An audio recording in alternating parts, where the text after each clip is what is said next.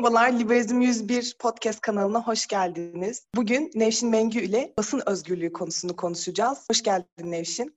Merhaba, hoş bulduk. Nevşin çok uzun zamandır tabii gazetecilik yapıyorsun. Büyük ihtimalle seni tanımayan da yoktur dinleyicilerimiz arasından ama bize hikayeni ve yolculuğunu kısaca anlatabilir misin? Ya evet uzun zaman oldu bu mesleğe başlayalı yani yaşım da ilerledi hakikaten. Hani akademiyada der, denir ya dirsek çürüttük diye biz de burada artık dirsek çürüttük. 2004 yılından beri gazetecilik yapıyorum çeşitli kurumlarda. Ee, işte en son CNN'den, CNN'den ayrılmıştım. Deutsche Welle ile bir süre çalıştım. Ee, Alman Devlet Televizyonu için internet yayınları yaptım. Ee, şimdi freelance olarak çalışıyorum. Ee, Sözcü TV kurulacak işte Eylül gibi. Onu bekliyorum. Kendi işlerimi yapıyorum falan filan. Süper. En son Arman Çağlayan'la bir e, sanıyorum bir program yapmıştınız. Gerçekten Evet, Armağan'la da. Arma, Armağan çok iyi işler yapıyor hakikaten. Yani bu yeni jenerasyon YouTube kafasına çok uyan e, işler yapıyor. Hep yaptığı röportajlarla ses getiriyor zaten. Evet. Biz de e, onu gerçekten ilgiyle izledik. Gençlerin kafasında son dönemlerde gerçekten çok büyük bir soru işareti var Nevşin. Biz özellikle işte şu an konuştuğumuz Z jenerasyonu diyoruz ya işte Y jenerasyonu. Bizler birazcık daha böyle 20 yıldır aynı iktidarı yaşayan insanlarız. Aslında basın özgürlüğünü ve bu e, basın özgürlüğünün Türkiye'deki gelişimini çok da iyi bilmiyoruz ama ilk soru olarak şuradan başlamak istiyorum. Sana göre basın özgürlüğü nedir? Güzel bir soru. Şöyle bir şey vardır, söz vardır. Birileri bazı şeylerin duyulmasını istemez, işte buna haber denir diye. Budur yani haber dediğimiz şey e, tam olarak da budur. Bilhassa otoritelerin, duyulmasını istemediği şeylerin e, yazılması, çizilmesi, duyurulması. Zaten medya dediğimiz şey kelime anlamı da aracı ya. Aracı yani bilgiyi insanlara ulaştıran aracılardır aslında gazeteciler, haberciler. Dolayısıyla basın özgürlüğü işte bu prosesin, bu sürecin engellenmemesidir aslında. Çok uzun zamandır tabii gazetecilik yapıyorsun. Sana göre Türkiye'de gazeteci olmanın avantajları ve dezavantajları nedir? Türkiye'de gazeteci olmak ne demek Nevşin? Türkiye'de gazeteci olmanın avantajı aslında Türkiye'yi biz hep böyle hani kendine çok özgü bir case falan zannediyoruz ama daha yeni işte Portekiz üzerine bir pardon Portekiz'i, Polonya üzerine bir belgesel istiyordum. Polonya'ya baktığın zaman, Macaristan'a baktığın zaman çok benzer süreçlerden geçiyoruz aslında bakacak olursan. Mesela Macaristan çok benzer. Macaristan'da da aynı Türkiye gibi Viktor Orban özel televizyon kanallarını e, kendisine yakın iş, iş insanları tarafından satın aldırmış durumda. Ve e, hükümet politikalarını kritik eden gazeteciler işlerinden olmuşlar ve aynı şekilde bu gazeteciler bizdeki gibi sosyal medyaya yönelmişler. E, Türkiye'de gazeteci olmak da şu sıralarda böyle bir şey aşağı yukarı. Yani belli ki AK Parti hükümeti klasik medya dediğimiz e, işte televizyonları, gazeteleri biraz elinde tutmak istiyor. Bu da çok anlaşılır çünkü hala insanlara sorduğunuz zaman birinci haber alma kaynağı ne, nedir diye sorduğunuz zaman %80'ler oranında insanlar televizyon diyorlar. Dolayısıyla televizyon yayıncılığı çok çok etkili. Bilhassa yaşı 50'nin üzerinde olan jenerasyon için, mavi yakalılar için, daha küçük kentlerde yaşayanlar için hala ana haber kaynağı televizyon. Onun için iktidar da televizyonları elinde tutmak istiyor. Bir kontrol mekanizmasını tutmak istiyor televizyonlar üzerinde. Bu kurallara uyanlar, uyabilen meslektaşlarımız e, televizyon yayıncılığını sürdürüyorlar. Uyamayanlar ise o çerçeveye şu anda bağımsız gazetecilik yapıyorlar sosyal medya üzerinden. Tabii sizler genç olduğunuz için sosyal medya öncesini hatırlamıyorsunuz muhtemelen.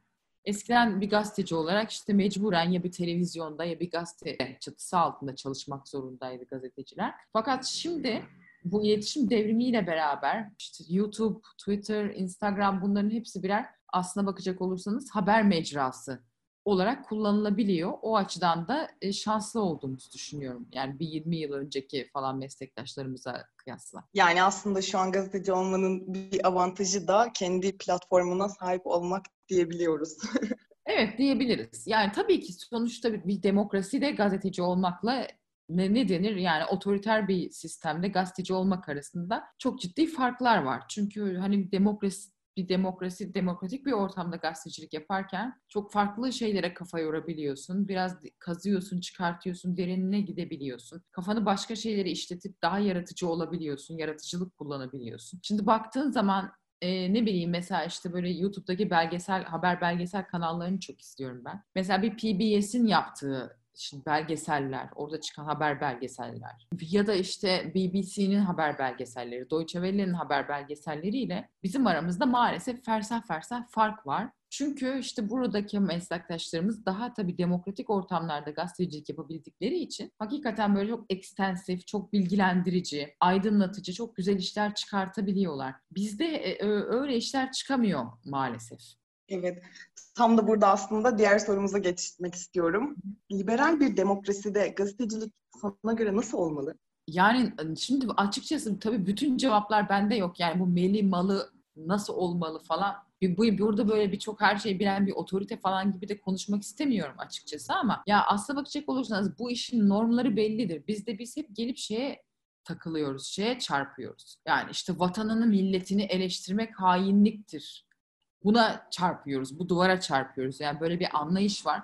Halbuki aslında habercilik faaliyetinin şöyle görülmesi daha mantıklı olabilir. Günün sonunda bir iktidarı veya bir devlet politikasını eleştiren bir haber yapmak illa o iktidara veya o devlete düşman olmayı gerektirmez. Aslında gazeteciler işte biraz da yaptıkları haberlerle sistemlerin açıklarını işaret ederler ve iktidarlara sistemlerin bu açıklarını düzeltebilmek için de bir şans tanırlar. Habercilik böyle bir faaliyettir. Yani bence akıllı bir lider aslında ülkesinde basın olabildiğince özgür olsun ister ki başında olduğu sistemin leaklerini yani başında olduğu sistemin işlemediği noktaları görsün. Açıklarını görsün ki kapatabilsin, düzeltebilsin. Zaten AK Parti'nin gitgide otoriterleşmesiyle beraber basını gitgide kıskaç alma, altına almasıyla beraber halktan kopmasının da işte başa baş gittiğini görüyoruz. Yani eskiden işte daha böyle e, dört başı mamur doğru düzgün bir habercilik yapılırken muhtemelen işte bakanlıklar olsun, e, Cumhurbaşkanı, o zaman başbakan vardı, başbakan olsun sistemin aksayan yönlerini görebiliyorlardı bir televizyon açtığı zaman. Şimdi göremiyorlar çünkü şimdi 7-24 övülüyorlar televizyon ekranlarında. Tamam bu belki e, kısa vadede faydalı gibi gözükse de iktidar için çünkü işte o oranını belki seçmenini konsolide ediyor. Ama öte yandan da aksayan, sistemin aksayan hiçbir yönünü göremez oluyor iktidar. Ve yani hep Amerika'yı yeniden yeniden keşfetmeye gerek yok günün sonunda. Hani neden basın özgürlüğü demokrasilerde önemli, neden işte demokrasi yine en işleyen e, sistem denmiş? Tam da bunlar yüzünden aslında yani. Periyodik olarak sistemlerin otoriterleştikçe sonra gelip zamanla çöktüğünü görüyoruz. Yani bu sistemin çökmemesi için yapılacak şeyler de belli yani öyle değil mi? Kesinlikle öyle. Aslında ifade özgürlüğünün, hukukun üstünlüğünün, basın özgürlüğünün olduğu yerler hep bize göre daha özgür demokrasiler, daha ileri demokrasiler oluyor ve e, aslında Türkiye'de yaşadığımız çoğu problemin bu gibi konular olduğunu düşünüyoruz biz de. Nevşin biraz şöyle bir soru sormak istiyorum aslında. Kendini özgür hissettiğin, gazeteci olarak özgür hissettiğin bir dönem var mıydı ve sence Türkiye'de basın özgürlüğünün e, yaşadığın dönem boyunca en yüksek olduğu yer neresiydi? O dönem neresiydi? Ya tabii Gezi öncesi aslında baktığın zaman yani daha doğrusu Gezi öncesi dememek lazım. Hani Gezi'ye doğru 2011 öncesi tabii çok farklı bir ortam vardı hakikaten Türkiye'de. Yani baktığın zaman neredeyse iki farklı ülke diyebilirim. CNN'de çalışırken ben kadın bir editörüm vardı. O editörümle mesela işte 2016 yılında dönüp böyle 2011'de, 2012'de yaptığımız haberlere bakınca şaşırıyorduk. Ya biz bunları nasıl yapmışız, biz bunları nasıl söylemişiz falan diye. 2011'den sonra her şey adım adım kötüye gitti. Ama mesela hani şu anda kendimi görece açık söylemek gerekirse daha bağımsız hissediyorum. Yani CNN'in son dönemlerindense şu anda biraz daha bağımsız hissediyorum. Ama tabii bir otosansür mekanizması işliyor mu? İşliyor yani o işlemediği zaman çünkü cezaevine girme şansınız çok artıyor mesela Fatih Altaylı'nın e, verdiği bu son dönemdeki işte HDP'liler ekrana çıkar mı çıkamaz mı falan meselesinde yazdığı yazıyı ben önemsiyorum. Orada Fatih Altaylı diyor ki yani öyle bir terörle mücadele kanunu var ki şimdi işin bir de bu tarafı var yani işin bir de bu boyutu var. Önünde bir yasal engel var yani o kurallara uymadığın zaman yasal yaptırımlarla da karşılaşıyorsun. Onun için kolay değil tabii yani. Evet.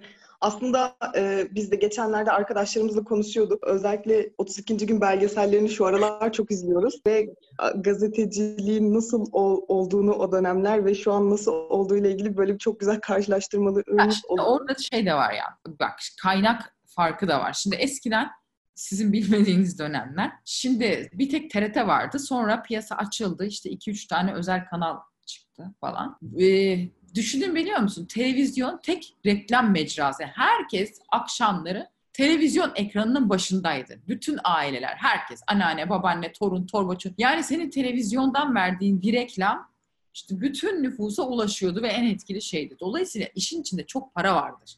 İşin bir de o tarafı var yani. Televizyona para vermek, şey, reklam vermek çok pahalıydı. Az televizyon kanalı vardı. Pasta küçüktü. Dolayısıyla o zamanki bütçelerle şimdiki bütçeler arasında dağlar kadar fark var.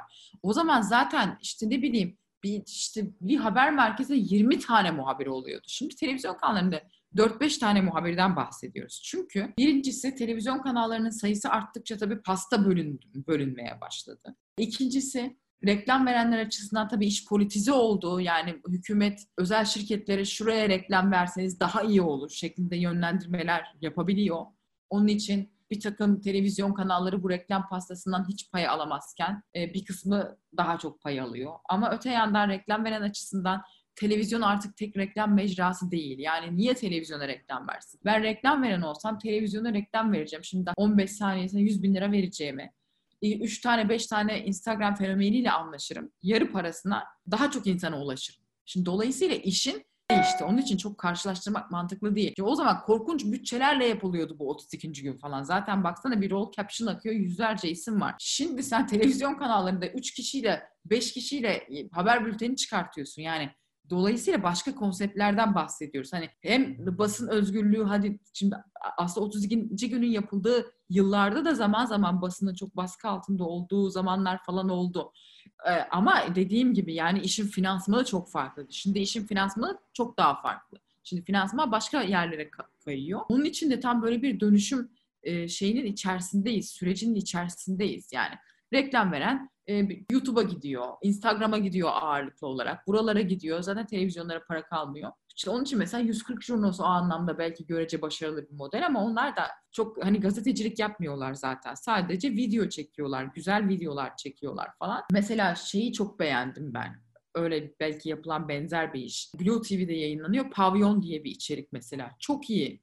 Çok iyi. Evet evet çok iyi gerçekten Mesela, ben de işler çıkabiliyor ama zaten zamanın ruhu da farklı. Dolayısıyla yani işin çok farklı boyutları var. Evet aslında basın özgürlüğünün nasıl 2011-2012'den sonra bu kadar e, düştüğünü anlarken biraz da sermayeye bakmak gerekiyor. Biraz da bu gazetelerin e, kimlere satıldığını ya da işte bu basın organlarının nasıl değiştiğini e, vesaire biraz anlamak gerekiyor sanırım. Nevşin, gençler olarak biz basın özgürlüğünü nasıl sahiplenebiliriz, nasıl savunabiliriz? Yani burada bizim üzerimize düşen görevler neler olabilir? E, bağımsız gazetecileri takip edip bağımsız gazetecilere destek olabilirsiniz belki. Zaten sizin jenerasyonda biraz daha şey var yani benim jenerasyonum için mesela böyle bir şeye para ver, yani bir internet içeriğine para verme alışkanlığımız yok ama sizlerin daha çok var. Dolayısıyla beğendiğiniz gazeteciye e, bu anlamda destek olabilirsiniz. Yani iş modeli zaten aslına bakacak olursanız daha fazla da oraya kayıyor. Yapabileceğiniz budur bence. Evet. E, bir günün ve Evrensel'in ve birkaç gazetenin daha gazete ilan kurumundan paraları kesildi son dönemlerde. Bu şekilde e, aslında işte basın evet basın da var. kesildi falan. Yani bunların hepsi çok çetrefilli meseleler. Bilmiyorum yani zaten hani yazılı basın artık işlevsizleşiyor belli ki insanlar kağıttan okumayı tercih etmiyorlar. Bu da içinde yaşadığımız hayatın dinamikleriyle uyumlu bir yandan bakacak olursanız. Çünkü artık hemen hemen herkesin akıllı telefonu var. İşte falan iyi kötü bir bilgisayarı var olabilenlerin ve insanların aslında akıllı telefondan haberleri takip ettiğini görüyoruz. E, buna yönelik içerik üretmek gerekiyor. Yani gazeteler açısından da. E, herhalde hani biraz daha böyle tabii basılı e, işte gazetenin prestiji var falan diye düşünülüyor ama yani işlevsiz kalmış artık. Türkiye'de gazete alıyorum diyen yüzde altı, yüzde yedi. Feasible bir iş, bir iş modeli değil bence. Evet. Son soru olarak da aslında şunu sormak istiyorum. Birçok arkadaşımız gazetecilik okuyor, gazeteci olmak istiyor güzel işler yapmaya çalışıyor. Artık yeni jenerasyon dünyayı takip ediyor. Dünyadaki gazetecilik faaliyetlerini takip ediyor ve biraz da aslında teknolojiyle beraber farklı bir anlayışa girmek istiyor. Senin burada genç gazeteci adaylarına önerilerin neler olabilir? Hangi değerleri ya da hangi perspektifleri kazanmalarını önerirsin? Ya valla bence zaten şeyi hiç dinlemesinler. yaşlı yani yaşlı demeyeyim de yaşı böyle daha ileri falan hı hı, bu iş böyledir, şu iş şöyledir falan diyenleri dinlemesinler bence açıkçası. Çünkü zaten böyle yeni bir dünyaya ve yeni bir yayıncılığa yelken açmış e, durumdayız. Valla çok okusunlar, çok takip etsinler. Mümkün olduğunca kafalarının içerisinde özgür olmaya çalışsınlar. Evet bu ülkede çok muğlak yasalar var insanların başı çektikleri videolar, yazdıkları şeyler yüzünden çok ciddi derde girebiliyor. Ama önemli olan kafanın içinde her zaman özgür olabilmek, onu hiçbir zaman kaybetmemek. Çünkü onu kaybettiğiniz zaman yaratıcılığınızı kaybediyorsunuz. Onu kaybettiğiniz zaman sorgulama yeteneğini kaybediyorsunuz. Sorgulama yeteneğini kaybettiğiniz andan itibaren de e, iyi bir haberci olmanıza e, imkan yok. Onun için her zaman açık fikirli olsunlar. Ancak ben bunu söyleyebilirim ve kendilerinin rol modelleri kendileri olsunlar. Evet aslında bugün kime ihtiyaçları varsa o olmaya çalışsınlar. evet. İleride o olmaya çalışsınlar. E, Nevşin çok teşekkür ederiz programımıza katıldığın için. Biz her hafta Liberizm 101 kanalında farklı konuklarımızla, farklı içeriklerimizle gençlere aslında özgürlüğü anlatmaya çalışıyoruz. Basit, anlaşılabilir ve sade bir şekilde. Sen de buna e, destek verdiğin için tekrar tekrar teşekkür ederiz. Ben teşekkür ederim. Üçe hareketi olarak bir programın daha sonuna geldik. Bir sonraki hafta farklı bir konuyla görüşmek üzere. Hoşçakalın.